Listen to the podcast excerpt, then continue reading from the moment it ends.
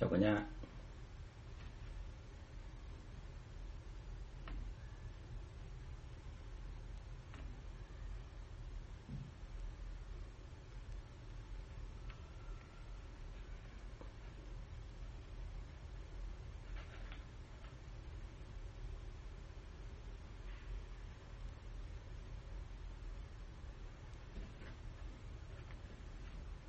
Vâng, mọi người nhìn thấy tôi không ạ? Có nghe được không ạ? Chào bạn Trần Thầy Phương, chào Bánh Quấn Ba Triệu. Vâng, uh, chắc là mọi người nghe được đúng không ạ? Có thể vẫy tay với tôi được không ạ? Để tôi xem xem là à, chúng ta có nghe được không ạ? Đây là lần đầu tiên tôi livestream và à, tôi cũng chưa hiểu là cái cách trách làm sao. Có nghe được không ạ? Nghe được đúng không ạ? Vâng. Thế thì uh, Vâng thì uh, xin chào tất cả mọi người, đây là cái livestream đầu tiên của tôi và uh, tôi rất là mong rằng là uh, chúng ta sẽ có thêm nhiều cái uh, livestream khác như thế này. Uh, đây là chương trình đầu tiên và tôi thực hiện bởi vì là dịch Covid. Uh, bởi vì không có thời gian để uh, tiếp cận uh, không có cái điều kiện để tiếp cận mọi người ở khoảng cách gần hơn uh, chứ thực ra là trước đây tôi cũng đã định là có những cái buổi workshop mà à, mời mọi người đến một cái hội trường hay một cái hội thảo nào đó và sau đó rồi chúng ta tương tác với nhau à, và cái chủ đề ngày hôm nay chúng ta nói sẽ là về cái ờ, các câu hỏi liên quan đến sale và quản lý sale. Và tôi rất là mong là vâng lần đầu tiên đấy đầu tiên làm chuyện đó. Tôi rất là mong là cái này có thể được phát triển nó rộng hơn bởi vì um, trong tương lai thì tôi muốn rằng là biến sang cái hình thức hoàn toàn là uh, gọi là làm online bởi vì làm online thì nó cụ thể hơn và nó giúp cho mọi người tiết kiệm thời gian rất là nhiều. Thế thì uh, tôi cũng đã book một cái tài khoản ở trên Zoom và một số các cái uh, gọi là một số anh thợ kỹ thuật hỗ trợ tôi để mà à, làm được cái chương trình hội thảo. Nhưng đây là cái buổi mà tôi làm trên livestream và tôi hy vọng rằng là có thể làm được thường xuyên. Thế thì trong cái buổi này thì chúng ta sẽ tương tác và sẽ trả lời những câu hỏi liên quan đến nghề sale và quản lý sale. Và buổi đầu tiên này thì tôi hy vọng có thể kéo dài đến à, 10 giờ 15 nếu mà anh chị không thể phiền và nếu như còn có câu hỏi thì tôi sẽ xin phép là trả lời thêm. Thì điều ờ, rất đáng mừng là mặc dù là mới buổi đầu tiên thôi nhưng mà tôi đã nhận được đến ờ, hơn 11 câu hỏi và còn nữa mọi người đang vẫn gửi tiếp cho tôi qua inbox. Thế thì ờ, tôi rất là mong là chúng ta có thể là ờ, là là là, là trả lời được hết câu hỏi này. À, tôi còn chưa biết là xem cái livestream thế nào ở trên cái cái cái mạng của tôi vì tôi có mấy cái máy cùng lúc vào nhưng mà tôi không rõ làm như nào. Thôi cái này chắc là để tìm hiểu sau. Còn bây giờ mình sẽ vào cái nội dung chính. À, câu đầu tiên tôi nhận được uh, của bạn hỏi về là quản lý đào tạo thế nào để cho sale luôn cân bằng cảm xúc? Tức là hiện tượng của bạn gặp phải là như thế này. Là mà lúc nhảy số thì sale hưng phấn quá đà lúc thị trường đi ngang thì xuống tinh thần. Và nghe câu hỏi này xong thì mình hiểu ngay một điểm là như thế này. Đó là à, cái hiện tượng này không phải xảy ra chỉ một lần mà đã xảy ra khá nhiều lần rồi. Và với hiện tượng này thì à, tôi đề nghị là chúng ta nên xem lại là tại làm sao cái cái vấn đề này nó xảy ra nó lại liên tục như vậy. À, rất có khả năng thôi là đây là theo ý của tôi thôi là chúng ta đang bị một cái vấn đề là từ trước đến giờ là chúng ta thả nổi cái chuyện này tức là khi mà doanh số nó tăng thì mình coi là điều nghiễm nhiên.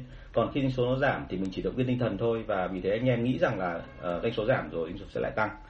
Và cái nữa đó là chúng ta đang bị một cái là mình đang hơi bị cảm tính trong cái chuyện là doanh số. Thế thì uh, chúng ta nên làm gì? Thì cái việc mà tôi luôn muốn là đội sale của tôi thực hiện được đấy là như thế này. Là tôi luôn muốn cho họ biết được là cái chu kỳ lên xuống bình thường của doanh số thậm chí là uh, chúng ta đừng có nghĩ rằng là vào mùa doanh số tăng tức là mùa mùa mà vào đúng cái mùa mà bán hàng của chúng ta thì là doanh số nó sẽ không lên xuống thất thường. Nó có rất nhiều lý do nó có rất nhiều vấn đề cho cái chuyện là doanh số lên xuống không phải chỉ trong một năm mà trong cả từng tháng thậm chí là từng tuần. Nếu không muốn nói là thậm chí là từng ngày. Nếu anh chị nào mà theo dõi cái doanh số của sale đặc biệt anh chị ở những công ty lớn và được uh, cập nhật theo, theo thời gian thực những cái đơn hàng của sale thì anh chị sẽ thấy. Đôi khi chỉ cần là doanh số lên xuống thôi là ừ, do tinh thần của nhân viên chứ không phải gì khác cả. À, chào mọi người. À, chúng ta đi thẳng vấn đề nhé cũng không cần phải là là là cho hỏi nhiều quá. Thế thì ờ, với những quản lý lâu năm ấy họ không chỉ giỏi về lượng hóa mà còn giỏi về định tính. Tức là họ nắm vững được tinh thần nhân viên là tại sao lại bị như vậy. Và vì thế cho nên là cái việc mà cần phải làm ấy là anh chị phải làm rõ cho nhân viên thấy là cái chu kỳ lên xuống của doanh số như vậy là bình thường hay là bất bình thường. Và uh, hiển nhiên thôi là khi sale mà biết được cái lý do tại làm sao cho cái việc là phía đằng sau là tăng hay là giảm thì họ sẽ bình tĩnh hơn à, nhưng mà trước hết thì muốn làm sao để cho nó rõ thì thông thường mình phải làm một cái việc rất đơn giản là thế này là anh chị phải tìm hiểu rõ nguyên nhân là tại sao nó lên và tại sao nó xuống thì khi mà chúng ta theo dõi được cái doanh số của sale đủ lâu thì mình sẽ thấy ngay là cái doanh số này nó lên xuống không phải là tự nhiên mà nó đã theo một cái quy luật nào đó của KPI. À, ờ, thông thường bọn tôi coi KPI là những cái chỉ số để tạo ra doanh số cuối cùng.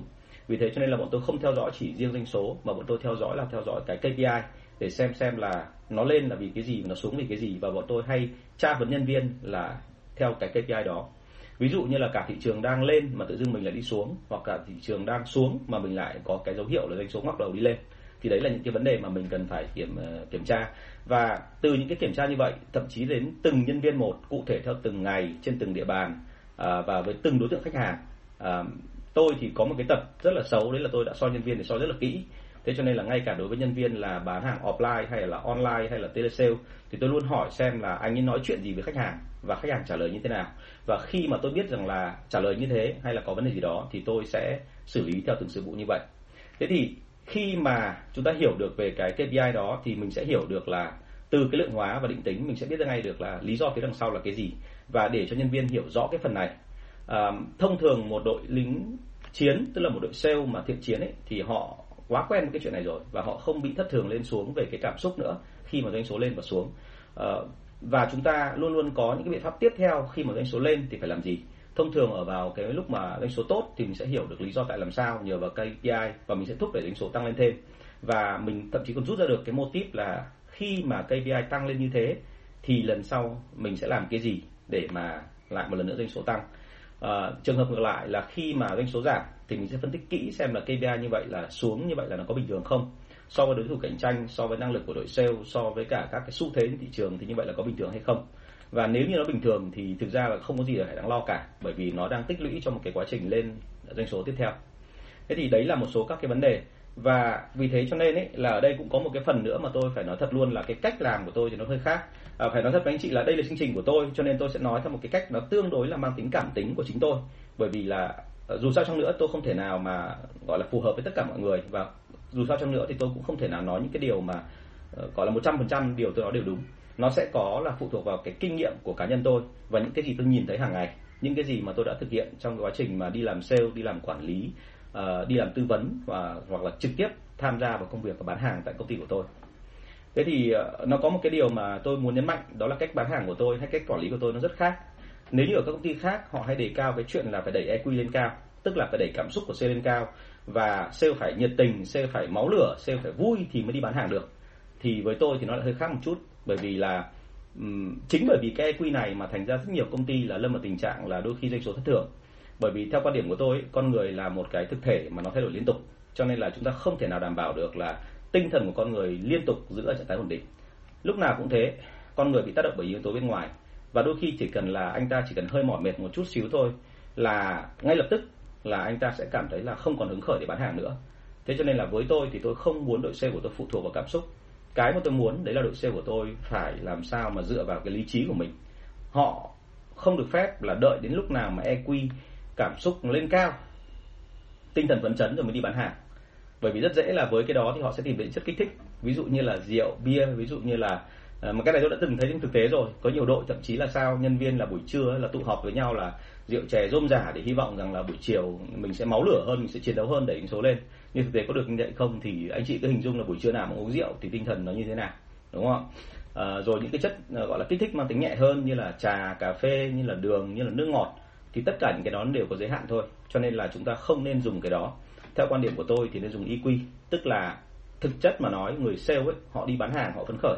Đấy là cái vẻ bên ngoài. Và uh, ở phần nào đó thì nó là cảm xúc nhưng ở phần nào đó thì nó là cái nghệ thuật là kỹ thuật của họ trong khi diễn xuất.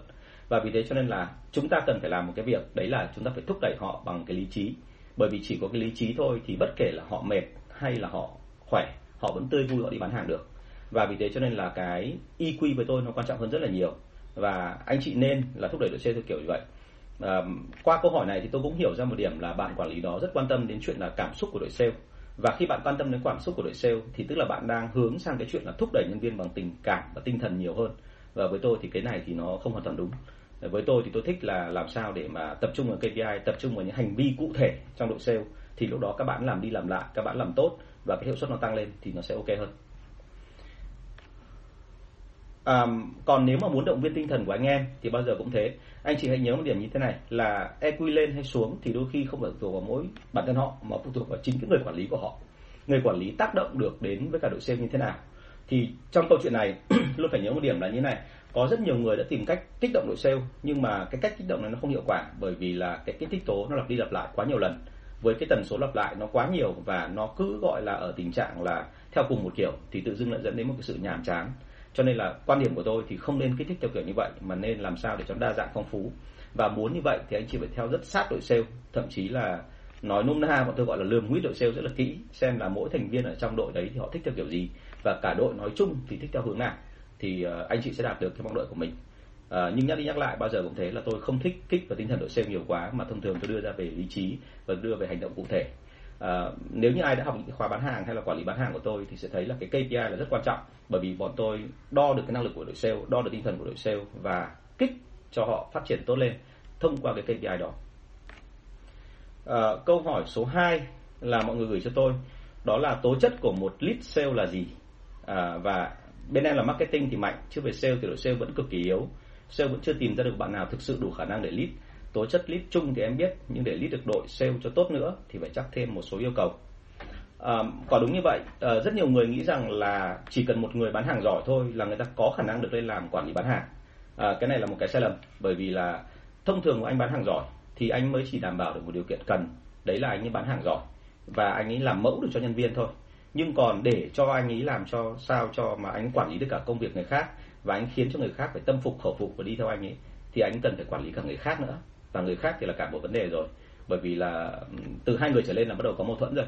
Cho nên chúng ta không thể nào mà hy vọng rằng là một người bán hàng giỏi thì chắc chắn là một trăm phần trăm anh sẽ trở thành cái người là là người gọi là quản lý bán hàng giỏi.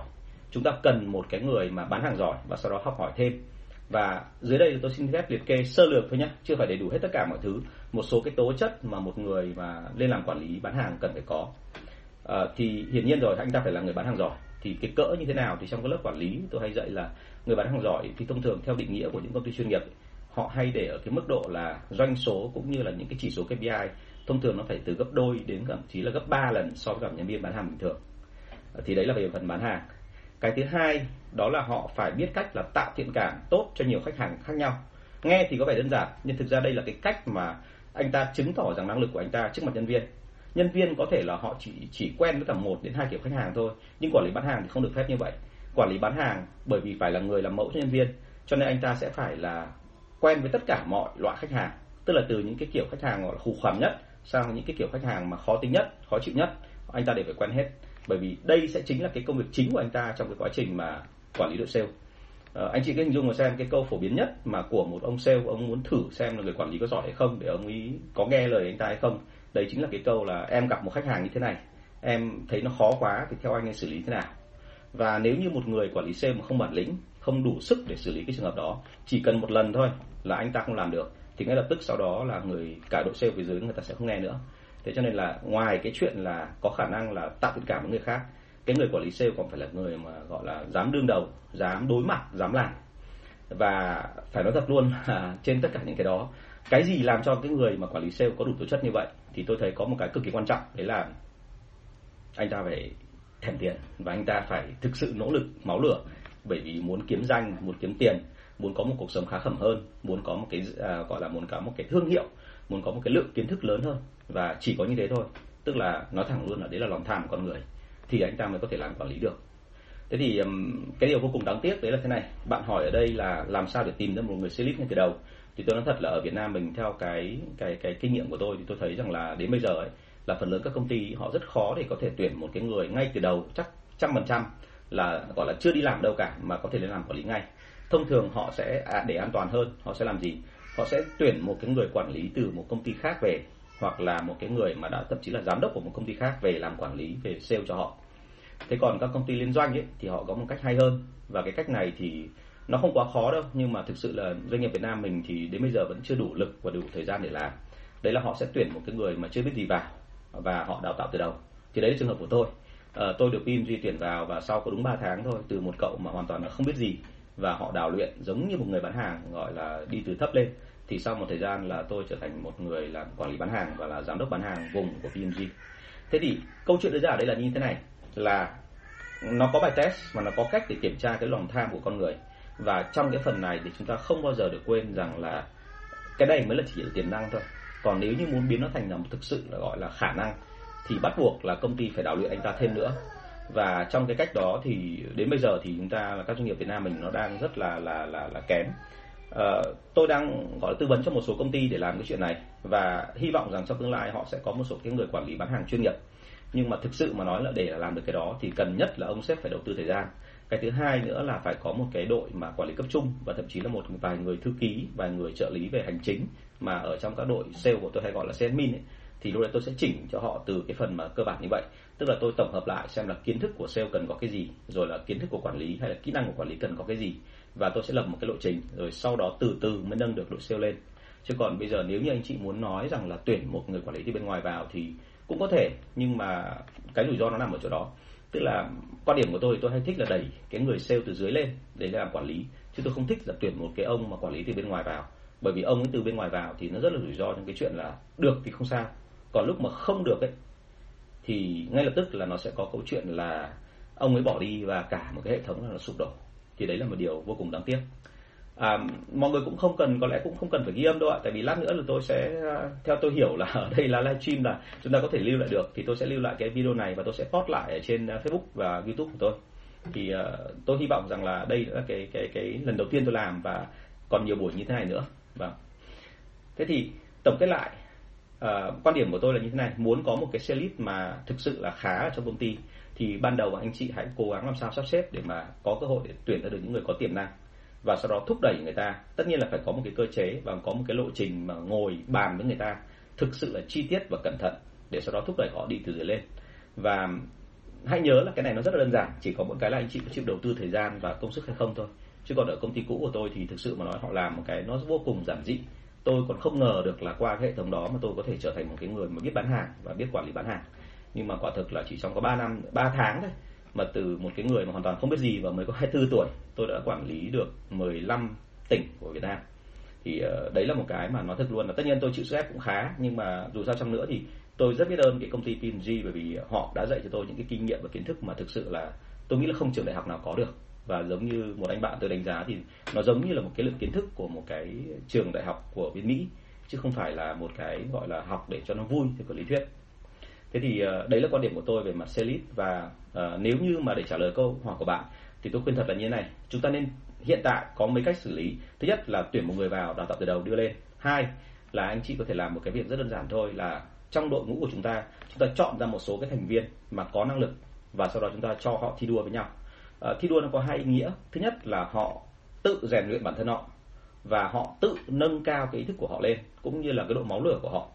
Và cái thứ hai là trong lúc đó thì anh chị làm gì? Trong lúc đó thì anh chị nâng được doanh số lên. Và thêm một cái nữa đấy là anh chị làm cho họ quen dần với sức ép. Bởi vì một trong những cái lý do khiến cho các uh, người sale ở trong công ty của chúng ta hay là ở Việt Nam ấy là không lên được làm quản lý là bởi vì họ không chịu được với cái sức ép. Nói thì nói thế thôi chứ còn lên quản lý thì tiền nhiều hơn. Nhưng mà thực tế mà nói thì họ có sức ép không thì sức ép rất nhiều. Sức ép từ xếp trên đổ xuống sức ép từ anh em ở dưới dồn lên.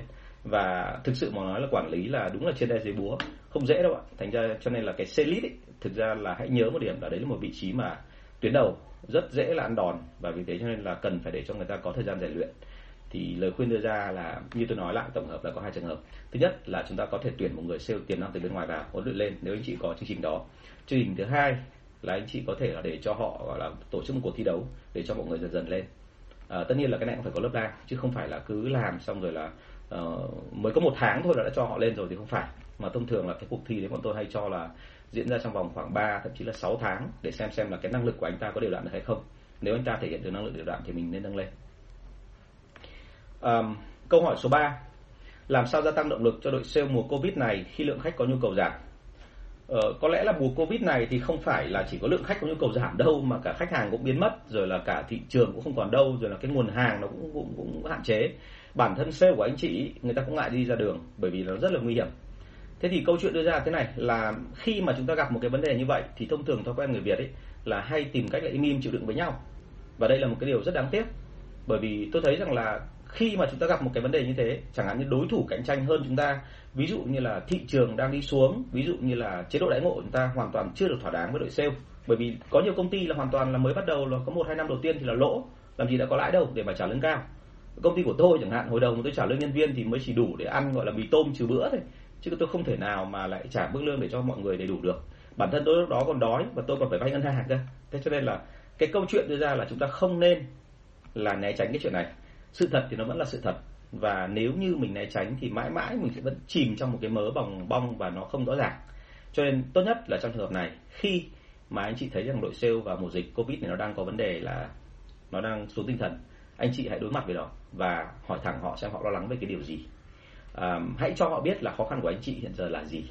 Uh, rất nhiều công ty là khi mà làm ăn tốt thì thường thường đội sale cho rằng là chủ là người sướng. Trong khi thực ra mà nói là không hề biết là ông chủ là cái người chịu áp lực lớn nhất khi mà doanh số đi xuống. Và chính doanh số đi xuống này nó tạo ra một cái thứ mà người ta có cảm giác là ông chủ lúc mà làm tốt thì đã có đủ tiền rồi cho nên là cái lúc này là cũng chả phải gì phải cố gắng vì ông cả. Thì cái đấy là một cái sai lầm. Quan điểm của tôi cho rằng là như này chúng ta nên nói thẳng với họ về những khó khăn mà anh chị đang có. Ờ, chúng ta không có gì phải giữ thể diện hay cái gì đó mà lại phải ngại trong cái chuyện không tâm sự với cả những người mà chung lưng đấu cật với mình xem là mình đang gặp vấn đề gì. À, tiếp nữa là nên vạch ra cho họ là một số cái cái cái gọi là cái viễn cảnh có thể xảy ra. Ví dụ như là viễn cảnh của covid 19 chẳng hạn thì không hiểu anh chị nghĩ thế nào nhưng mà tôi luôn đặt ra một cái giả thiết là ngày nào đó tôi không kinh doanh được nữa.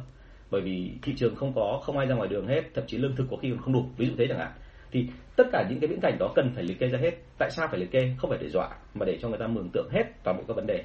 Bởi vì bao giờ cũng vậy khi người ta nhìn hết các vấn đề thì họ có một cái nhìn tổng quát. Và khi có cái nhìn tổng quát thì họ không bao giờ là là là là nghi ngờ về cái chân tình của chúng ta. Thì cái đấy là cái đầu tiên. À, và khi mà đã cùng như vậy rồi thì anh chị là nên nói với họ là anh bản thân anh thậm chí đôi khi nói thẳng luôn là anh cũng chưa có giải pháp.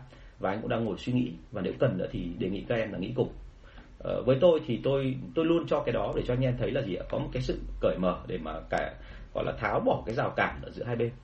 Ờ, bây giờ anh chị gặp mùa covid thì anh chị gặp khó khăn như vậy nhưng mà thực ra ngày xưa khi mà tôi mới vào kinh doanh ấy, thì tôi đã từng gặp hiện tượng này rồi. Đó là khi mà tôi bán cái hàng của tôi và không bán ra được. Và quả thực là cứ mỗi ngày tôi mở cửa công ty là đấy là cái ngày mà tôi lỗ lỗ tối thiểu bằng cái tiền mà tôi thuê cái văn phòng ngày hôm đó.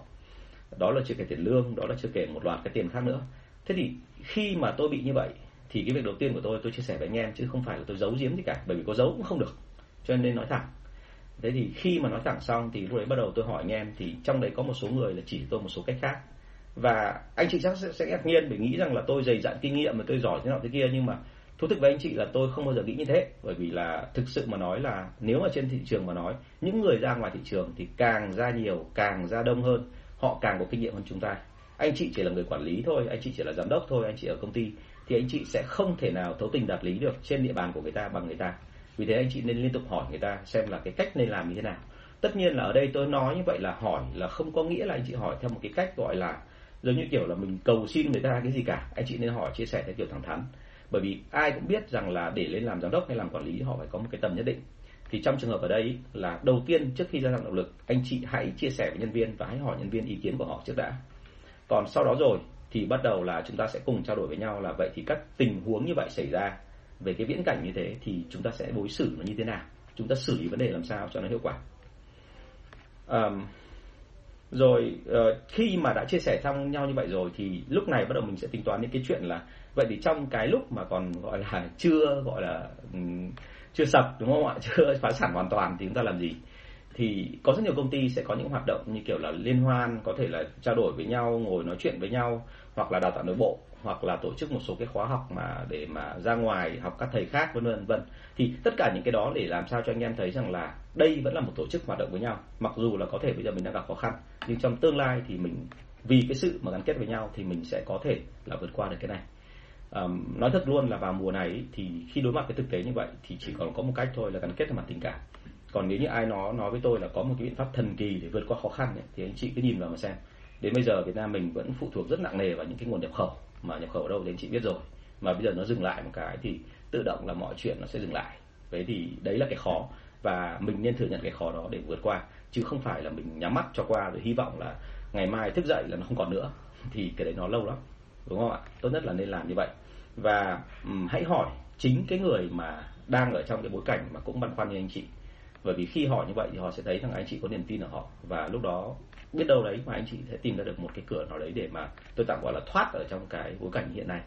Thế còn bây giờ mà bảo với tôi là có một cách nào đó thần kỳ mà chỉ một cái để hôm sau thoát được thì tôi không tin. Đúng không ạ?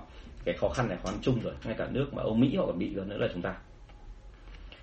À, câu số 4 À, cũng phải nói luôn là thế này là các câu hỏi ở đây thì có thể trong buổi ngày hôm nay tôi không trả lời hết được. Thì sau này tôi xin phép và trả lời các buổi sau và bởi vì hôm nay là có những cái buổi ờ, có những cái câu hỏi ngay như này thì ờ, tôi nói luôn. Còn sau này thì tôi sẽ hy vọng rằng là chúng ta sẽ có buổi trao đổi và sau đó sẽ trả lời câu hỏi trực tiếp của các anh chị. À, câu số 4 á, là khi sale mà ganh nhau thái quá thậm chí là xanh chín tức là túm lại là ông sống thì tôi chết hoặc là tôi sống thì ông phải chết trong công việc thì và tình trạng kéo bè kéo phá trong sale thì xử lý thế nào? Uhm, cái chuyện mà sale ganh nhau là chuyện bình thường bởi vì bọn tôi hay coi sale là chiến binh mà đã là chiến binh rồi thì tính cách của họ rất là mạnh mẽ à, hôm trước thì tôi có uh, tham dự một cái khóa đào tạo của một cái uh, một cái nhà thầu khá là lớn về mặt xứ vệ sinh ở Việt Nam. Và trong cái buổi đó thì có một cậu đứng dậy và phản ứng tôi rất là gay gắt. Thế thì cái câu chuyện đấy đưa ra ấy, là tôi thấy một điểm như thế này là cái chuyện đó là chuyện rất bình thường không hiểu sao người việt thì rất là ngại trong cái chuyện đối mặt với những cái phản đối kiểu như vậy. Nhưng với tôi thì chuyện đấy rất là bình thường. Và thậm chí tôi còn tâm sự với anh giám đốc rằng là chính cậu ấy lo lắng cho tình hình của anh thì cậu mới phản đối em gay gắt như vậy. Tại vì có thể cậu chưa hiểu em nhưng mà không sao cả bởi vì cậu thể hiện như thế tức là cậu lo nghĩ cho công ty của anh. Thế còn tôi sợ nhất là những cái người mà người ta lại cứ gọi là im im im người ta không nói gì. Bởi vì rất dễ là người ta có ý khác người ta không cho mình biết thì rất là mệt. Thế thì câu chuyện ở đây là cái cạnh tranh ở trong công ty bao giờ cũng thế nó là chuyện rất bình thường. Và cạnh tranh ở đây vì sao? À, bởi vì đơn giản là khác nhau về mặt quan điểm. Thứ nhất là đội sale là đội chiến binh. À, cái thứ hai nữa là trong cái câu chuyện này là họ có câu chuyện là liên quan đến cái tạm gọi là một chút là về quyền lợi à, và vì thế cho nên ấy, là họ ganh nhau là chuyện hiển nhiên là dễ hiểu thôi. Và cái khó nhất ở đây là công ty luôn phải tách ra làm hai cái loại ganh. Cái loại ganh thứ nhất đấy là ganh nhau về ý kiến trong công việc. Tức là một bên thì muốn làm nhanh hơn một bên thì muốn làm chậm hơn và chắc hơn. Thì đấy là bọn tôi gọi là xung đột theo kiểu gọi là mang tính công việc. Và xung đột đấy hoàn toàn bình thường. Thậm chí là chúng ta nên khuyến khích những cái xung đột đó để mà nó phát triển nhiều hơn. Nhưng mà trong câu hỏi này thì tôi hiểu rằng là à, anh này anh đang bị một cái vấn đề đấy là ganh nhau đến cái mức độ thành ra thù hằn rồi. Thành ra cái kiểu nhìn mặt nhau là bắt đầu muốn nhảy vào tận nhau rồi. Thì cái câu chuyện đấy là một vấn đề. Tức là bao giờ cũng vậy cái người quản lý hay giám đốc ở trên luôn phải nhìn cái thế trận ở đây không phải chỉ bên ngoài thị trường mà còn nhìn thế trận ở trong nội bộ của công ty. Đội sale của anh chị nó là một cái xã hội riêng và nó có những cái cuộc sống riêng. Và vì thế cho nên chúng ta liên tục phải nhìn xem là như vậy nó có ổn hay không. Tức là họ đang hoạt động theo kiểu bình thường hay họ đang có vấn đề gì và nếu như nó là xung đột mang tính công việc thì nên tạo điều kiện để cho họ bộc lộ quan điểm của họ. Tất nhiên là ở trong một cái giới hạn về mặt từ ngữ và giới hạn về cái chuyện là là cái tương tác giao tiếp. Nhưng còn nếu như bắt đầu nó xảy ra là từ công việc bắt đầu nó chuyển sang cái trạng thái là chỉ trích nhau theo kiểu là ờ, uh, chửi bới về quê hay chửi bới về cái tiếng lời ăn tiếng nói kiểu giọng địa phương của nhau ấy, thì lúc đấy là bắt đầu chúng ta phải tham gia. Anh chị phải dừng ngay cái hiện tượng đó lại nếu anh chị không muốn mất đội sale. Và khi mà chúng ta bị cái hiện tượng như thế thì mình phải có những cái biện pháp tiếp theo để mà điều chỉnh. Thế thì ở đây nó đã lỡ ra xảy ra như thế rồi thì bạn có hỏi tôi nên xử lý thế nào? Thì ờ, tôi nói thật luôn là từ kinh nghiệm của tôi thì tôi sẽ làm cái động tác như thế này, phải làm rõ ra là như vậy, những phe nào, phái nào ở trong đội ngũ đang đánh nhau. Đấy là cái điều thứ nhất. Cái điều thứ hai, thậm chí anh chỉ cần phải làm rõ là cái thành phần nào ở từng phe một họ đang đứng đầu, đang đứng đầu từng phe một. Ví dụ như là nó tách một đội sale, tách ra làm hai vùng. Và ở Hà Nội chẳng hạn, nó tách ra là bốn quận. Ở quận, những cái quận mà bán mà thuộc dạng về nội thành, tức là những quận bán lớn, ví dụ như hai bà trưng, đống đa, hoàn kiếm, ba đình, ví dụ thế. Nó có mâu thuẫn với cả một cái đội bán ở vùng ngoại vi, là những cái vùng mà tạm gọi là hơi quê hơn một chút, hơi gọi là thu nhập ờ, cái đời sống này thu nhập thấp hơn một chút. Ờ, thì anh chị cần phải tìm hiểu xem là đứng đầu hai đội đấy là ai. Bởi vì là hai cái đội đấy bao giờ cũng vậy. Đừng có nghĩ rằng là chỉ có ông quản lý đứng đầu hay ông giám sát đứng đầu bao giờ trong thành phần của họ cũng có một số thành phần mà tôi gọi là vua không ai. Tức là những cái đội mà họ rất là ngầm, họ có thể già, gọi tạm gọi là đội già dơ ấy. Bán hàng chưa chắc đã tốt, nhưng mà lại xúi dục anh em rất nhanh. Thế cho nên là cần phải làm rõ cái phần này. Cái chuyện này chuyện bình thường thôi, chứ tôi nói đây không phải để nói xấu họ. Cái hiện tượng này xảy ra rất bình thường. Ai cũng muốn gây ảnh hưởng đến cho người khác. Cho nên chúng ta phải chấp nhận cái chuyện đó và biết rõ là ai là người đứng đầu. Và sau đó rồi thì anh chị phải làm một cái công việc rất đơn giản là phải ngồi nói chuyện với những người đó để hiểu quan điểm của hai phía như thế nào à, bao giờ cũng vậy nó sẽ mỗi bên sẽ có một cái luồng dư luận riêng để mà tấn công bên còn lại. Và bây giờ cái việc của mình ấy là sau khi nghe kỹ hai bên đó để tìm hiểu xem cái cơ chế suy nghĩ của họ như thế nào thì anh chị là người quản lý anh chị phải đứng giữa để kéo hai đội lại gần nhau. Hai đội lại gần nhau bằng cái cách là như thế này chúng ta phải đưa ra một mặt bằng quan điểm chung mang tính khách quan và cố gắng loại bỏ hết tất cả những từ ngữ thù địch và để cho hai ông đầu lĩnh ngồi với nhau cũng như là cả đội ngồi với nhau hai đội ngồi với nhau một cách thoải mái và anh chị phải là người cầm chỉnh còn tuyệt đối không có trường hợp, nhiều trường hợp là giám đốc thấy đội xe mâu thuẫn lại quay ra bảo hai ông đứng đầu hai đội là bây giờ chúng mày tự xử lý với nhau đi. Thì thứ thực anh chị là không làm được đâu, bởi vì là ừ, xử lý với nhau là chỉ có bắt, gọi là tay bắt mặt mừng ra vẻ vâng bọn em cũng hòa rồi, nhưng mà thực ra sau đấy lại đánh nhau tiếp. Bọn tôi ngày xưa quản lý nhà phân phối còn bị cơ, nhà phân phối còn đánh nhau gần như bỏ sư ra, chứ còn không phải nói gì chuyện là nội bộ, đội xe của chúng ta. Thế cho nên là chúng ta cần phải có những biện pháp để mà ngăn hai đội trở thành là kẻ thù theo kiểu cá nhân và phải để cho họ nói chuyện với nhau một cách bình thường. Và thông thường ấy uh, xin lỗi là cái đoạn này nó hơi giống như ở trong chính trị. Tức là khi nội bộ của một nước mà bị xung đột bởi nhiều phe phái thì họ hay làm gì? Họ hay làm một cái điều rất đơn giản thôi đấy là họ hay hướng ra bên ngoài để mà làm mất đi cái sự tập trung chú ý và để cho người ta đỡ bị như kiểu là nội bộ mâu thuẫn nhiều hơn. Thì ở đây cũng thế anh chị nên làm cái động tác đấy là để cho hai đội có một sự thi đấu thi đấu với nhau kể cả hai đội đấy nó có cái quan điểm nó rất là thái quá không sao cả. Bây giờ để cho họ thi đấu với nhau để chứng tỏ cho họ thấy là gì ạ? Cái việc ở đây chúng ta là làm việc và mình đang tập trung vào cái chuyện là làm sao để hiệu năng tốt lên. Và thay vì cái chuyện là hướng về quan điểm cá nhân thì bây giờ mình sẽ hướng vào công việc. Thế thì uh, tất nhiên là trong cái đoạn này anh chị phải rất là dám tay bởi vì có một số thành phần nó sẽ ở tình trạng là dù anh chị nói thế nào họ cũng sẽ bật. Thì ở đây anh chị phải đủ can đảm để mà xử lý đội đấy. À, đã có rất nhiều trường hợp mà ngay trong đội c của tôi là khi mà họp thì ngay lập tức là họ bật lại và họ bật ở một cái khía cạnh theo cái nghĩa là ờ, không phục bất kể anh có nói cái gì thì xin lỗi anh chị là tôi dám đuổi tận nơi. Tức là tại chỗ đấy luôn chứ không cần phải là đợi nữa. Thì thực ra là cái điều đấy mình không muốn làm, nhưng mà đến lúc đó tôi biết là đừng cùng là phải làm thôi. Bởi vì nếu không làm ấy thì ngay lập tức là những người còn lại, nếu tôi giữ canh trở lại thì tất cả bốn hay là bốn mươi người còn lại, họ sẽ làm những cái cuộc cách mạng nổi loạn và họ sẽ coi tôi không ra gì. Cho nên bắt buộc tôi phải xử lý thì đấy là cái trường hợp chạm nặng đừng thôi. Nhưng mà nói tóm lại là nếu như trong giới hạn còn cho phép anh chị nên để hai đội nói chuyện với nhau. Sau đó anh chị tìm cách là lập ra một cái cuộc thi để cho hai đội cùng thi đua vào vào trong cái chương trình đó. Um, về bản chất thì cái cuộc thi đấy sẽ là cái gì là dịp để chứng minh xem quan điểm của đội nào đúng hơn đúng không ạ? Và vì thế cho nên là hiển nhiên là anh chị phải dẫn làm sao mà những cái mâu thuẫn của họ nó biến thành hai cái kế hoạch kinh doanh hoàn toàn khác nhau. Và hai đội sẽ thi đấu với nhau để xem xem là đội nào làm đúng hơn đội là thích sáng tạo hay là đội thích làm bền bỉ? Hai cái đó là một hai quan điểm mà thường xuyên là là hay xảy ra. À, ngoài ra nữa thì thực ra mà nói là một cái câu hỏi này nó không thể nào mô tả hết toàn bộ các cái tình nội bộ của công ty. À, anh chị thấy là nó rất là nhức đầu chứ không phải là dễ. Ví dụ như một loạt thông tin khác tôi cần phải biết về công ty của bạn này. Ví dụ như là sếp của bạn ấy quản lý kiểu gì. Thứ hai là có quan hệ gia đình ở trong công ty đó không? Bởi vì chỉ có một người thôi có quan hệ gia đình thì ngay lập tức những người còn lại là họ sẽ bị gần như là hình ghẻ lạnh như thế nọ thế kia rất là mệt. Rồi đội sale có coi trọng à, cái người mà họ đặt câu hỏi này cho tôi này cái người quản lý đấy trong vai trò quản lý hay không? Tức là tuy là được lên làm vị trí quản lý đấy nhưng mà cái ấn tượng của sếp về anh ta như thế nào? Mặc dù sếp có thể ra ngoài nói là họ tôn trọng anh ta nhưng mà anh ta cứ nói cái gì đó cứ định làm cái gì đó là sếp chặn lại. Thì thú thực luôn là trường hợp đấy là không thể xử lý được bởi vì là quản lý lúc đấy là nó gọi là hữu danh và vô thực và rất khó để làm um, cái này rất là dễ thôi thì quản lý có thể check thử một số cái trường hợp xem là nói với sếp sếp có nghe hay không. Nếu sếp nghe thì là chứng tỏ anh ta có quyền lực với sếp. Còn nếu mà sếp không nghe thì chứng tỏ rằng là anh ta phải xem lại xem là lý do để làm sao. Um, rất nhiều trường hợp tôi thấy rằng là trong công ty thì thường là ông sếp là người quyết tất. Mặc dù cho anh họp anh em họp đấy nhưng mà các chú cứ họp đi tí nữa là anh xong hết rồi. Thì trường hợp đó là anh chị nên nên nên cân nhắc. À, thêm một cái nữa là khi mà chấn chỉnh hai đội mà mâu thuẫn với nhau thì anh chị luôn phải nhớ đấy là anh chị phải là cái người được quyền đưa ra luật sau khi mà sự mâu thuẫn đã xảy ra. Tức là mặc dù mình có giải pháp rồi nhưng mà mình không mong rằng là cứ mỗi lần như vậy là mình lại nhảy vào xử lý mà mình sẽ đưa ra một cái luật để làm sao mà ngay lập tức là từ đấy trở đi là cái hiện tượng này nó không xảy ra nữa.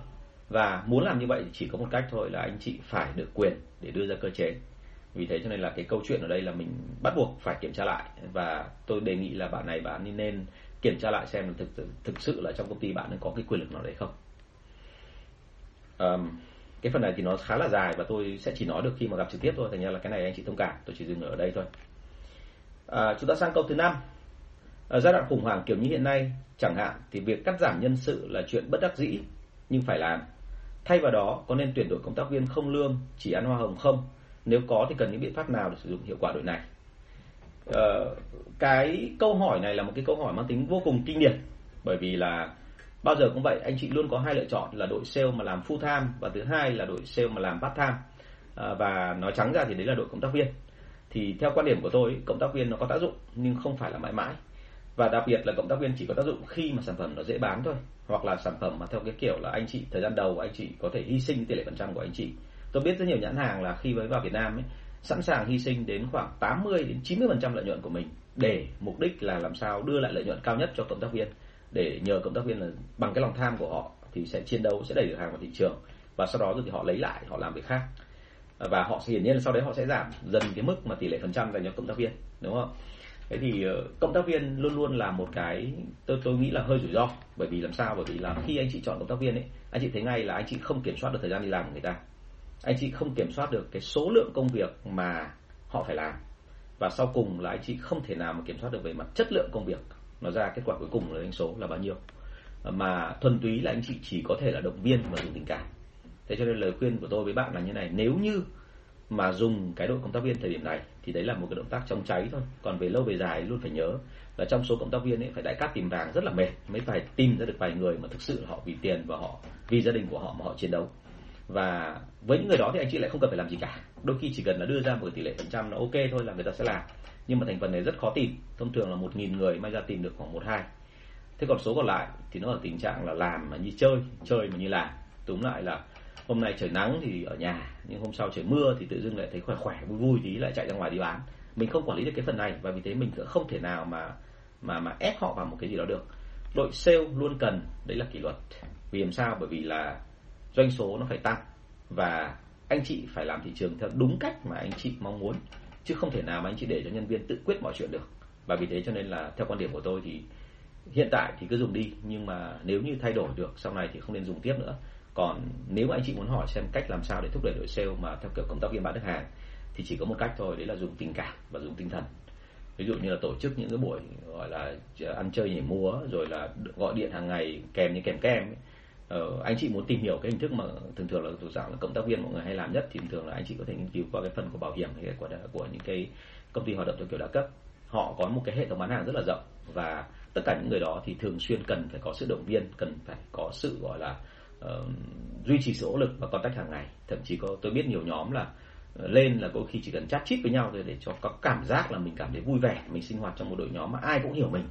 Thế thế là bắt đầu họ giữ được cái tinh thần như vậy rồi thì là họ đi làm. Nhưng mà tôi nhắc lại luôn ngay cả đội nhóm đó cũng không thể nào mà chắc chắn được là cái kết quả họ mang lại sẽ là bao nhiêu. Bởi vì hãy nhớ là một khi anh chị không thể dùng kỷ luật anh chị lại cũng không thể dùng thưởng được. Thì hai cái cọng kìm nếu mà không có thì rất khó để có thể quản lý được sếp. Thì ở trường hợp này là thưởng thì họ đã không ăn thua rồi nhưng mà còn kỷ luật thì hiển nhiên là không dùng được rồi. À, cho nên nhắc lại là với đội cộng tác viên là chỉ có dùng tình cảm và tinh thần thôi. Câu số 6 là đến khi đánh giá KPI một bạn sẽ email cho sếp cho biết bên đối thủ offer mức lương cao hơn hiện tại 30 đến 40% và nói thẳng là mong ước có mức lương tương ứng. Thế thì ờ, đây là một cái hiện tượng hay gặp mà ở những cái ngành mà nó có sự cạnh tranh cao.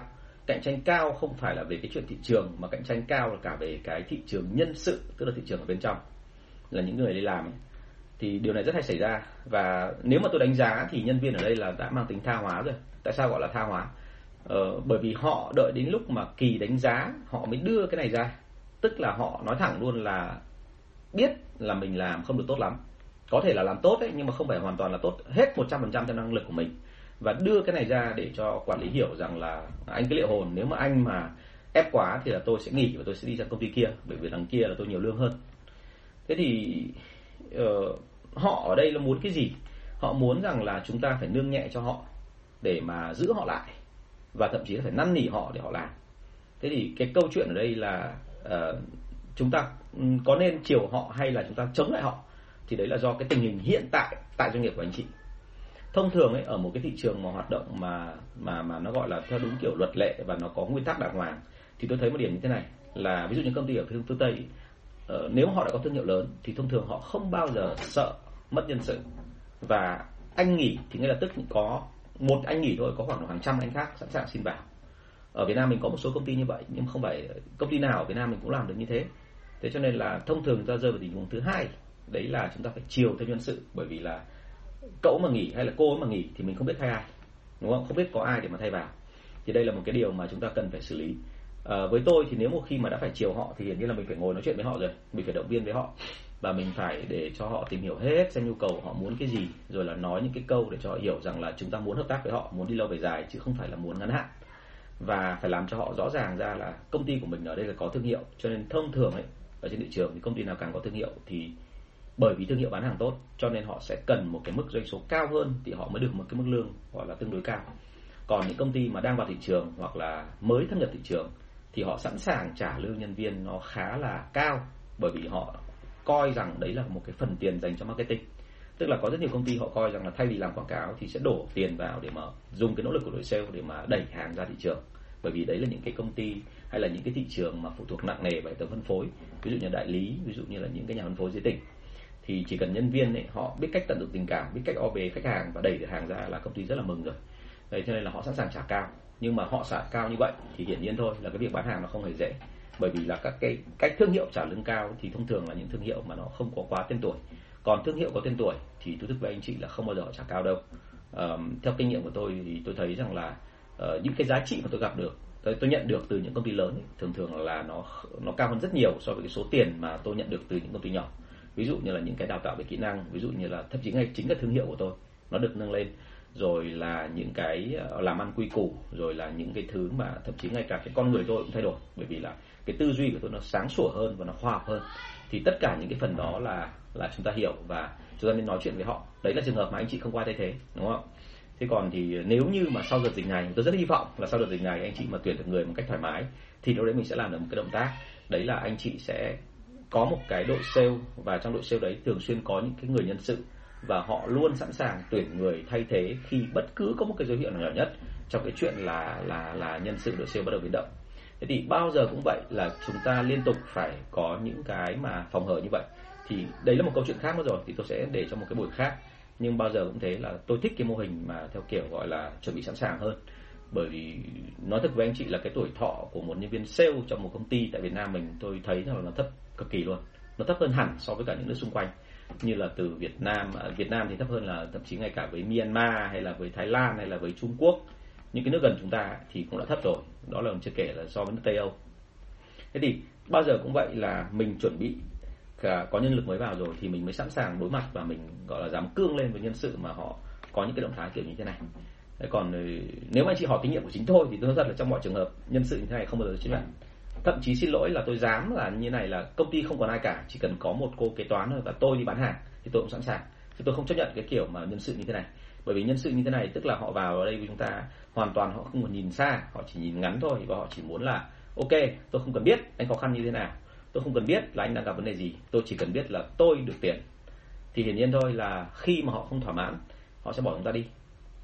Và nhân sự như vậy thì ở lại công ty thì anh chị thấy ngay là nó nó thực ra nó chất lên một đống những nỗi lo cho anh chị chứ không phải là họ giải quyết vấn đề cho anh chị. Với tôi thì tôi sẽ thẳng tay là nó thẳng luôn là em có thể dừng công việc ngay và em có thể đi.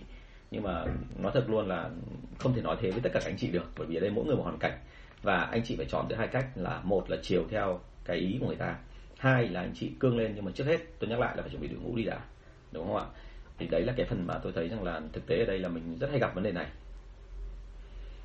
À, câu số 7 ạ thầy cho em hỏi tình trạng con ông cháu cha trong team sale dẫn đến quản lý trực tiếp không quản lý được và ảnh hưởng đến những bạn sale khác. Ngoài ra quản lý cấp cao tham gia trực tiếp vào một số sự vụ dẫn tới luồng làm việc không rõ ràng thì có cách nào để xử lý không ạ? Um, hiển nhiên rồi động đến cái con ông cháu cha ấy, thì mình không còn gì để nói nữa rồi. Tại vì tại sao? Bởi vì là con ông cháu cha thì nó là một cái lực lượng mà anh chị không thể nào mà thay đổi được bởi vì là đấy là cái mối quan hệ gọi là mang tính cá nhân của họ và một lời họ nói ra thôi thì sếp tin anh chị sếp sếp của anh chị tin người ta hơn là anh chị nhiều mặc dù anh chị dùng bất cứ cái gì để chứng minh đúng không thế cho nên là đây là một cái tật rất là xấu của người Việt. Ờ, nếu như ở Ý thì có những cái doanh nghiệp mà người ta nói là 75% các đại gia mà ở Ý là các công ty gia đình. Thì ở Việt Nam mình ý, những công ty gia đình là có nhưng mà rất khó để thành đại gia bởi vì là mối quan hệ gia đình nó nó nó vô cùng mệt mỏi đúng không ạ? Và và tôi đã từng chứng kiến là ngay cả những ông giám đốc mà có kinh nghiệm ở những công ty liên doanh, nhưng khi ra mở công ty riêng ấy, thì à, bản thân anh ta cũng dính vào cái bẫy này. Vì làm sao? Bởi vì đấy là người em ruột mình, đấy là vợ mình, đúng không ạ? Có nhiều công ty là vẽ sơ đồ ra thì tôi rất ngạc nhiên tôi thấy là ở dưới vị trí là ở trên là giám đốc, ở phía dưới là nhân viên, xong ở giữa tự dưng lại có một cái vị trí nghe rất là lạ, đấy là vị trí người yêu giám đốc. Thì tôi phải hỏi lại xem nó là cái gì thì chị nói rằng là đấy là nghiếu giám đốc vậy thế tôi mới hỏi là chị làm việc gì? Thì cô học viên của tôi bảo là em cũng chả biết chị làm việc gì. Suốt ngày thấy chị ở đây, đúng không? Và chị nói cái gì là anh giám đốc phải nghe. Thì đúng thật là cái đấy trường hợp nó rất là khó. Mà đấy mới chỉ là người giám đốc thôi. Cái còn con giám đốc rồi là vợ giám đốc thì sao? Thì đấy là cả một vấn đề. Thế thì với người quản lý, sức ép vốn đã có rồi, mà với những cái mô hình kiểu như thế này thì lời khuyên đưa ra là chúng ta nên thử khoảng 2 đến 3 lần. Tức là chúng ta nên thử thay đổi xem là cái đấy nó có có biến đổi đi được không ví dụ như là anh chị, thứ nhất là anh chị phải chứng tỏ cho thấy là cái hành vi của cái người kia làm chưa đúng chuẩn mực. À thế thì ở đây lại động đến một cái chuyện nữa là vậy thì công ty của anh chị đã có chuẩn mực hay chưa? Công ty của chúng ta đã có quy trình hay chưa? Đã viết hẳn thành văn bản là yêu cầu là bước từ A đến B sang C sang D chưa?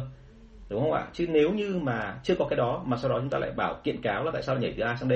Thì ông giám đốc cũng bảo luôn là nó chưa cần phải như vậy, bởi vì ở công ty này là muốn làm từ A sang à, Z còn được cơ chứ không phải nói từ A sang D thì coi như anh chị thua thế nên câu chuyện đưa ra là chúng ta nên chứng minh là cái người mà làm sai đó thì họ bị vấn đề ở chỗ nào tức là có bằng chứng đàng hoàng thậm chí bằng con số để ghi nhận lại cái đó. Và nói một hai lần như vậy mà anh chị thấy không thay đổi được thì tôi khuyên thật anh chị là nên dừng không nên làm tiếp nữa. Bởi vì nếu anh chị có làm tiếp thì cũng không thay đổi được cái gì. À, và tôi nói dừng ở đây có hai nghĩa. Một là anh chị xuôi theo dòng nước tức là tiếp tục ở trong công ty đó và lại lẫn làm bình thường nhưng mà thỉnh thoảng lại thoát tim lên về cái chuyện là cái đội mà con ông cháu cha kia họ tham gia vào cái gì đó. Trường hợp thứ hai là anh chị có thể có một cái cách rất là dứt khoát rõ ràng đấy là gì ạ? Dừng và không làm nữa. Đúng không? Thì cái này là lựa chọn của anh chị chứ còn tình huống thực tế thì tôi không biết được cho nên là tôi không thể nào nói được thêm. Ờ, nguyên tắc đưa ra bao giờ cũng thế là cứ quá ba lần quá ra ba bận mà không được thì thôi giải tán đúng không ạ? À, và cái này thì tại sao tôi dám nói những điều này? Bởi vì là thực sự mà nói tôi đã vào chỉnh cho nhiều doanh nghiệp rồi và nhiều doanh nghiệp lên đến hàng nghìn tỷ đồng một năm nhưng mà cái vấn đề này vẫn xảy ra cho nên là thực sự mà nói là là mình phải đối mặt thôi chứ mình cũng không biết cách nào để mà lý giải được. Không thể nói là họ sai bởi vì thực ra họ vẫn có lãi. À cái khổ nhất ở những công ty kiểu như vậy là mặc dù làm theo kiểu gia đình mặc dù là làm sai quy trình mặc dù là làm loạn hết cả các cái định hướng lên thế nhưng họ vẫn có lãi. Và ông sếp đôi khi chỉ cần mỗi thế thôi. Thì đấy chính là cái mà mà trường hợp này là anh chị nên nên nên nên, nên xem xét lại.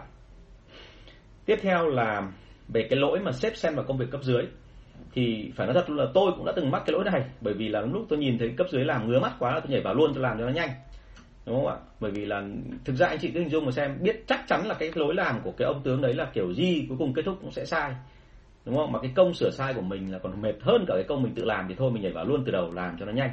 Đúng không? Thế thì cái việc của mình ở đây là trong trường hợp mà sếp xem vào công việc cấp dưới thì phải tìm hiểu mấy cái như sau. Bản thân anh chị là quản lý, anh chị thấy sếp xem vào công việc của mình hoặc là xem vào công việc của nhân viên dưới quyền của mình thì anh chị phải kiểm tra xem là đây là hành vi cố tình hay là vô tình. Đôi khi nó là vô tình thôi, bởi vì họ thấy là không vừa mắt họ làm. Trường hợp thứ hai là cố tình, thì ngay cả cố tình cũng không có gì sai cả. Bởi vì họ thấy rằng là chúng ta làm chưa được, họ muốn nhảy vào làm mẫu của chúng ta, đúng không? Thậm chí là ở dưới hình thức là dạng như kiểu cảnh cáo ấy. thì chuyện là chuyện rất bình thường. Hãy coi nó là bình thường, mình làm sai thì mình phải chấp nhận. Mình phải nhìn vào cái đó để xem xem là đúng thực là mình làm sai ở đâu để mình sửa. Thế còn ngoài ra là nếu như một cố tình theo cái ngách gọi là kiểu để thể hiện bề trên hay là thế nọ thế kia thì tôi khuyên thật là anh chị nên ngồi nói chuyện thẳng với người ta. À, bởi vì là nên nói với người ta để cho người ta hiểu rằng là nếu anh làm như vậy thì em sẽ mất cái quyền lực của em đối với cấp dưới. Hay là em làm như anh làm một lần xong về sau nhân viên của em nó rén hết nó đếch dám làm gì cả. Nó cứ bao giờ định làm một cái thì nó lại sợ là sếp nhảy vào sếp can thiệp. Thành ra em rất khó làm. Thành ra anh phải cho em một cái một cái vùng không gian một cái vùng quyết định ở đó để em có thể tham gia. Chứ như thế này thì em em chịu rồi. Đúng không ạ? Thế thì đấy là những cái mà tôi nghĩ rằng là anh chị nên làm. Nhưng mà hãy nhớ là gì? Cái câu hỏi đây nó rất là ngắn gọn. Và tôi không biết được là mô hình của bạn là làm ở trạng thái nào. À, làm từ xa hay làm theo kiểu gọi là ờ, hàng mỹ phẩm hay là hàng gì đó. Thì tôi không thể nói được đầy đủ mà tôi sẽ chỉ nói được một điều thôi những cái gì chắc chắn. Đúng không thế thì uh, vâng cảm ơn bạn Huy Minh. À, câu số 8 là khi nghĩ ra một ý tưởng kinh doanh to tát thì gọi là một dự án làm thế nào để thực thi được không ngại và có hiệu quả? Vì bắt đầu cứ thấy khó khó thầy ơi. Um, và nói thật luôn là ở trong cái tâm lý ấy tôi thấy có một sự không tự tin. Ờ, bởi vì thực ra mà nói là đã có dự án rồi thì tôi nghĩ là bao giờ cũng thế là chúng ta thường thường là đã là doanh nhân rồi thì mình sẽ rất là thích thú các dự án của chúng ta. Và khi đã có ý tưởng thì thông thường mình sẽ suy nghĩ tận cùng. Nhưng mà ở đây ngay mới chỉ nghĩ là thôi mình đã cảm thấy là khó rồi thì anh chị nên xem lại. Bởi vì là tôi cảm thấy có cái gì đấy đâu đấy ở đây là mình không tự tin. Thì hãy nhớ một điểm là như này có một cái bài tập rất là dễ để anh chị xác nhận xem là là anh chị lo lắng gì về cái cái dự án này. Thì bất kể một cái ý nghĩ gì về cái dự án này anh chị viết hết ra giấy của tôi và viết và đừng có nghĩ gì hết. Viết một cách tự nhiên ấy. viết không cần thậm chí là câu cú gì hết viết theo kiểu rất thoải mái. À, đây là bài tập mà ngày xưa tôi đã từng làm và tôi phát hiện ra là tôi có một cái suy nghĩ uh, ẩn sâu phía dưới mà cho những người bạn của tôi. Tôi phát hiện ra cái bài tập này khi nào khi mà tôi tập viết tiếng Anh chẳng hạn như là tôi tả về là 36 người trong trong cái lớp học của tôi thì những cái người đấy có tính cách như thế nào. Và tôi càng tả thì tôi càng phát hiện ra là có những câu tôi viết ấy, theo kiểu rất tự nhiên nhưng mà tôi tập trung viết tiếng Anh. Việt Trung viết vào theo cái kiểu là cứ đến đâu nó ra đấy thì một lúc sau tôi phát hiện ra có những cái ý tưởng mà tôi không hề nghĩ đến nó lại xuất hiện. Đó thế thì ở đây nó có một câu chuyện là cứ càng như thế thì mình càng hiểu được là mình bị vấn đề gì. Và anh chị cần phải làm rõ ra là mình không tự tin về vấn đề gì mình lo lắng về cái chuyện gì mình sợ rằng là trước đây là mình bị thất bại cho nên mình làm không được. Hay là bây giờ mình làm thì mình chưa đủ lực. Hay là mình mê tín bởi vì thầy bảo cách đây mấy hôm là uh, liệu thần hồn tháng này là mày không làm ăn được cái gì đâu. Vâng em chào anh Tuấn à uh, anh em mình lúc nào dành thời gian khen nhau? Dạ. Uh, hoặc là đơn giản là do lười. Do lười vì sao? Bởi vì lâu lắm rồi không làm. Bây giờ thì mới tiến vào làm thì bây giờ là mình sẽ phải từ từ mình tính xem là làm cái gì cho nó hợp lý đúng không? Và thực ra là tất cả do lười thôi bởi vì là lâu lắm rồi chưa làm rồi rồi là do không biết tính toán. À cái này rất hay gặp bởi vì người Việt Nam mình rất hay sợ là nghe gọi là một cái rủi ro thôi là bắt đầu là dừng lại. Nhưng mà thực tế cho thấy là như thế này là khi mình viết ra thì mình sẽ có một cái sức đối thoại với chính mình. Và nếu cần nữa thì anh chị nên làm một cái việc nữa là anh chị nên trao đổi với tất cả những người bạn của anh chị. À, một cái kế hoạch thành công hay là một ý tưởng kinh doanh thành công ấy, thì đúng là kế hoạch. Tôi hay gọi là kế hoạch chứ không gọi là ý tưởng. Bởi vì ý tưởng mới chỉ là một phần ba thôi trong cái phần mà tôi tôi thấy rằng là chúng ta có thể làm được hay không bởi vì nó gồm có mấy phần như sau. Thứ nhất là phải có ý tưởng kinh doanh tốt. Thì cái này là anh chị thậm chí phải nghiên cứu rất là kỹ, chứ không phải ý tưởng theo kiểu là tự dưng một hôm gọi là cao hứng lên làm gọi là cốc trà đá vỉa hè, thế là trời thu Việt Nam, trời thu Hà Nội đẹp quá, thế là nghĩ ý tưởng thì không phải. Hãy nhớ tôi là ý tưởng đấy nó mới chỉ là một phần thôi. Cái quan trọng hơn thứ hai là cần phải có kế hoạch. Và cái kế hoạch này phải dựa trên những cái kinh nghiệm thực tế cũng như là những cái thống kê của anh chị. Tất nhiên là ở Việt Nam mình thì thống kê số nó không chuẩn, cho nên thường thường mình thống kê theo kiểu định tính. Nhưng mà cũng đành phải có, thà là thà là có còn hơn không và cuối cùng đấy là khả năng triển khai năng lực triển khai. Thì um, cái năng lực triển khai này ấy, um, là uh, với rất nhiều người thì chỉ cần có 5 phút thôi là họ đã nghĩ ra một đống ý tưởng rồi. Nhưng mà đến lúc mà động đến phần triển khai là họ chịu họ không biết làm nào. Vâng chào bạn tiến liêu. Vâng chào ờ, vâng chào chị hải. Chị hải dân việt dạ. Rất cảm ơn chị. À, mong là chúng ta sẽ trao đổi được nhiều hơn ạ. Dạ. Um, cái việc đầu tiên của chúng ta ấy là chúng ta xong được phần kế hoạch thì ờ, như tôi đã nói ở trên ấy là uh, xin lỗi chưa nói xong rồi mới chỉ là phần ý tưởng thôi. Thì anh chị hãy viết ra tất cả những cái quan điểm của anh chị cho rằng là có thể làm được cái gì làm được cái gì liệt hết ra. Và khi mà viết trong kế hoạch này xong ấy, thì hãy sắp xếp lại để cho nó tức là đừng viết xong một lần đừng có bao giờ đọc lại ngay mà thông thường ta phải đi đâu đó khoảng độ thậm chí là một hai ngày để cho nó quên đi. Và sau đó anh chị quay trở lại anh chị nhìn cái mớ lợn xộn mình vừa viết ra anh chị viết lại sắp xếp lại cho nó cẩn thận thực ra cái này là mọi người chưa quen làm thôi chứ còn tôi làm quen rồi thì đến bây giờ là tôi viết ra thì thậm chí là tôi có thể chỉnh sửa ngay trong lúc tôi viết bởi vì tôi quá quen với cái chuyện đọc lại cái cái bài của tôi mà không có cảm giác gì hết. Tức là tôi khách quan tức tôi không bị cảm quan chủ ờ, gọi là chủ quan cảm tính. Thế thì uh, thank you hải. Cứ khen đẹp dai làm cho mình mất tập trung quá. Vâng thế thì à, mình hãy viết theo kiểu lộn xộn như vậy sau đó mình sắp xếp lại ý tưởng. Và sắp xếp lại ý tưởng xong thì lúc đấy mình làm gì? Mình sắp xếp nó vào trong một cái bảng mà kế hoạch kinh doanh nó chuẩn chỉnh. Và à, gọi là chuẩn chỉnh nhưng thực ra có nghĩa là chuẩn chỉnh theo ý của anh chị thôi. Còn sau đó anh chị nên làm gì? Anh chị nên đưa hẳn cái này ra cho người khác xem. Và những ai nên xem đừng đưa cho những người khen mình. Kinh nghiệm của tôi rồi là tôi khen tôi đưa ra kế hoạch thì tôi khoái nhất là mấy ông mà đặc biệt mấy ông bạn tây của tôi ngày xưa ấy những cái cậu mà đã từng thất bại trong kinh doanh ấy thì bao giờ cũng thế. Khen rất lịch sự, đưa cho nó xong thì nó rất là lịch sự. Nó khen ừ cái này hay, cái này tuyệt vời đấy. Nhưng sau đó thì nó bảo là ở những cái chỗ này tao chưa rõ. Thế là bắt đầu nó hỏi. Và nó hỏi thì đáng nhẽ nó định hỏi tôi là 20 câu cơ. Nhưng mà chỉ có hai câu tôi đã phát hiện ra kế hoạch của tôi là toang hoác hết. Và rõ ràng là như vậy là tôi chưa ổn rồi. Thì tôi phải chỉnh lại. Và sau đó tôi hiểu ra rằng là cái cách của họ nó rất là tích cực. Thì chúng ta cần những người bạn thật thà như vậy. Anh chị nhìn vào kế hoạch đó và để xem xem là họ bị sơ hở chỗ nào đến lúc nào mà anh chị hòm hòm, anh chị trả lời được khoảng 70 đến 80 phần trăm những cái câu hỏi mà người ta gọi là dùng để xỉa sói cái cái kế hoạch của anh chị thì lúc đó chúng ta hãy cảm thấy là hòm hòm. Thế thì đây là ý kiến chung thôi còn thực ra mà nói thì tôi biết là trong thực tế có nhiều người thậm chí là chỉ cần ý tưởng họ thành công được từ 2 đến 3 phần trăm thôi là họ đã lao vào thực hiện rồi. Và nói thật với anh chị là cái khó là cái khôn. Trong cái lúc mà họ lao vào và thường thường những người đấy thì một là quyết tâm rất cao hai là họ ở tình trạng là không còn gì để mất thì thông thường nó lại bật ra một cái gì đó nó rất là hay và trong quá trình làm như vậy họ mới phát hiện ra là cái hướng mà họ nên đi là hướng nào. À, thì đấy là những trường hợp mà cá tính. Thế còn nếu mà chúng ta muốn rằng là bây giờ bản thân mình cũng chưa hoàn toàn tự tin ấy, thì nên viết theo kế hoạch theo cái kiểu mà tôi nói ở trên. Và hãy nhớ một điểm như thế này là càng chi tiết càng cụ thể thì về sau cái ý tưởng của anh chị nó càng rõ ràng ra hơn. Và trong cái lúc mà anh chị viết ra kế hoạch thì bản thân anh chị cũng sẽ một lần giả soát lại ý tưởng của mình xem nó có chuẩn hay không. Điều này nó không dễ dàng nhưng mà tôi tin rằng là nếu chúng ta làm lâu và làm nhiều lần thì mình sẽ thành công cái tỷ lệ phần trăm mà của cái chuyện mà ra ý tưởng cho đến lúc mà thực hiện thành kế hoạch thì thông thường tôi thấy rằng nó chỉ khoảng độ 5 đến 10 phần trăm các ý tưởng trở thành kế hoạch tốt thôi. Còn lại phần lớn là nó sẽ không thành công. Thế thì chúng ta đừng có sợ thất bại hãy cứ làm đi đã. Bởi vì tôi mà kể cho bạn nghe về cái chuyện là những tôi lần tôi thất bại như nào chắc các bạn chán luôn các bạn chẳng muốn làm người sale nữa. Nhưng đến bây giờ thì tôi có cảm giác là như này những cái người nào mà từng trải những thương trường ấy, thì thông thường uh, như các đại ca của tôi họ đối mặt với cái chuyện mà thất bại nó rất là thản nhiên không phải bởi vì là họ nhiều tiền hay cái gì đâu mà bởi vì họ đã quá quen với việc đó rồi. Tức là các ông ấy làm những kế hoạch kinh doanh một năm thì có khi ông làm đến khoảng 30 kế hoạch nhưng mà đến cuối năm có chỉ nó chỉ thực hiện thành công được khoảng một hai thôi. Và họ lường trước được hết họ không có ngại gì cả. Họ luôn nhớ cái câu mà của người Mỹ đấy là chúng ta mong đợi cái điều tốt đẹp nhất nhưng mà uh, chúng ta lại lại lại sẵn sàng cho những cái mà xấu nhất. Nói thật hết rồi đạt ơi nói thật hết đấy chứ không phải nói giấu gì đâu. Chứ còn ờ, nếu mà nó muốn nói mà tệ hơn nữa thì chắc là phải gặp nhau nhỉ? Đúng không? Gặp nhau như anh với cả đạt gặp nhau ấy bao giờ phải uống say đã rồi bắt đầu mới lộ ra được là ờ, cái xấu xa nó ở chỗ nào đúng không? À, câu số 9 ạ. Em là người hướng nội làm thế nào để quản lý đội xe hiệu quả? Thì uh, thú với anh chị tôi cũng là người hướng nội. Bản thân tôi trước đây mà khi chưa vào đội sale ấy, mà chưa có một cái biến cố gia đình để thúc đẩy tôi vào đội sale thì hoàn toàn tôi chỉ dừng lại ở cái chuyện là tôi chỉ muốn ở nhà tôi chẳng muốn đi đâu hết tức là ờ, nếu có đi thì tôi chui vào trong chùa quán sứ. Ở trong chùa quán sứ có một cái thư viện rất hay có cả kinh phật viết bằng tiếng anh tiếng pháp và tiếng trung. Thì tiền này tôi đọc được tiếng anh tiếng pháp tiếng trung thì tôi bập bẹ thôi tôi nghe rồi thôi tôi không đọc được.